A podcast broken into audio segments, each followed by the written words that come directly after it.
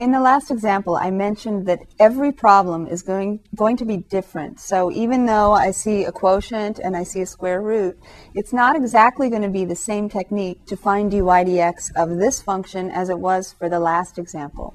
The difference between this one and the last example in one aspect was that I had the square root of the entire thing. So that's why looking at it like art is so helpful because instead of having a big square root of a quotient, like I had in my last example, the first thing I see is a quotient of two functions. So I have a big quotient of a over b, and it just so happens that b is the square root of something. So b is a square root function, a is just a nice linear function, but I have really, first and foremost, I have a quotient, a over b. So what would be the first thing to do to differentiate it? The first thing to do to differentiate A over B is to just do the quotient rule, and then I'll deal with the chain rule when it comes up. So I don't even really have to think about it other than say, okay, quotient rule first. So the quotient rule says the denominator, rewritten, times the derivative of the numerator. The derivative of the numerator is just the derivative of 4x plus 1, which is 4, minus the numerator, times the derivative of the denominator. Now, some students actually find it helpful to write dx of the square root of x squared minus 1. I'm going to write it up here, up above. The derivative of a square root of x squared minus 1 is the derivative with respect to x of x squared minus 1 to the 1 half power. So I've got something u to the 1 half power, and I need to differentiate it. So I'm going to take the derivative of u to the 1 half power first and foremost. General power rule. 1 half times u, left alone, to the 1 half minus 1, which is negative 1 half. Then this u is more than just x, so I have to multiply by du dx, which is Derivative of x squared is 2x minus 0. So there's my du dx. Close the brackets. Now where am I again? I'm doing the quotient rule, right? Denominator times the derivative of the numerator minus the numerator times the derivative of the denominator. All over denominator squared. That's going to be nice because what's the square of a square root? Kind of like who's buried in Grant's tomb. I don't know if you know that joke, it's kind of old. Who's buried in Grant's tomb? People stop and think for a while. Oh, don't tell me. I know I learned this in history class. Who's buried in Grant's tomb? Wait a minute, wait a minute. Oh, it's Grant, right? What do you get when you square a square root? You just get the thing inside. The square of a square root is just the thing inside. So that's nice, right? I'm starting to rewrite the numerator Okay, what have I got over here? I've got a 2x times the 1 half is just x. I've got a 4x plus 1. And I've got a negative 1 half power of x squared minus 1. That's my derivative. You might be able to leave your answer like this. Or you might see that you actually have a common factor and you can factor it out. It's x squared minus 1 to the negative 1 half power, because this is the positive 1 half power.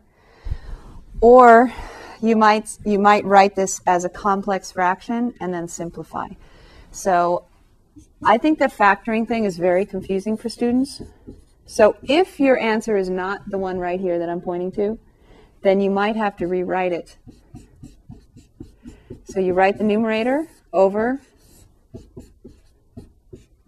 the denominator, which is x squared minus 1 to the negative 1 half power is 1 over that square root. All over x squared minus 1. Now, do you remember with complex fractions, a quick way to get rid of them? Multiply top and bottom by whatever's causing the problem. In this case, it's the x squared minus 1. So if I multiply everything by the square root of x squared minus 1, I get 4 square roots of x squared minus 1 from here. But then I have to multiply it by another square root of x squared minus 1. minus, when I multiply the second term by it, it does exactly what I wanted. It gets rid of the denominator. All over, I have x squared minus 1, parentheses, times a square root of x squared minus 1. I'm almost finished, believe it or not, because square root times a square root, that's a Grant's tomb question again. Square root times itself is just what's inside, minus the second term. I could distribute that, right? Why don't I do that? Well, I'll do them all at once. All over x squared minus 1 times the square root of x squared minus 1. When I combine like terms, I need to distribute and combine. And my answer is dy dx 4x squared minus 4 minus 4x squared minus x all over x squared minus 1 times another square root of x squared minus 1. Notice this is not x minus 1, right? Equals my 4x squareds add up to 0, and I have negative 4 minus x over x squared minus 1 times the square root of x squared minus 1. And as if that weren't enough, your answer might still not match any that are given in the book or on a test, because what can you factor out of here? A negative. And then you can have x plus 4 over x squared minus 1 times the square root of x squared minus 1. Or they might really drive you crazy and distribute the negative into the bottom so that they don't have to have any negatives. So they'd have a negative x squared plus a positive 1, and they would write the positive 1 first, just to be really obnoxious. This is most likely what your calculator is going to give you as well, which is why I wanted to, to complete it.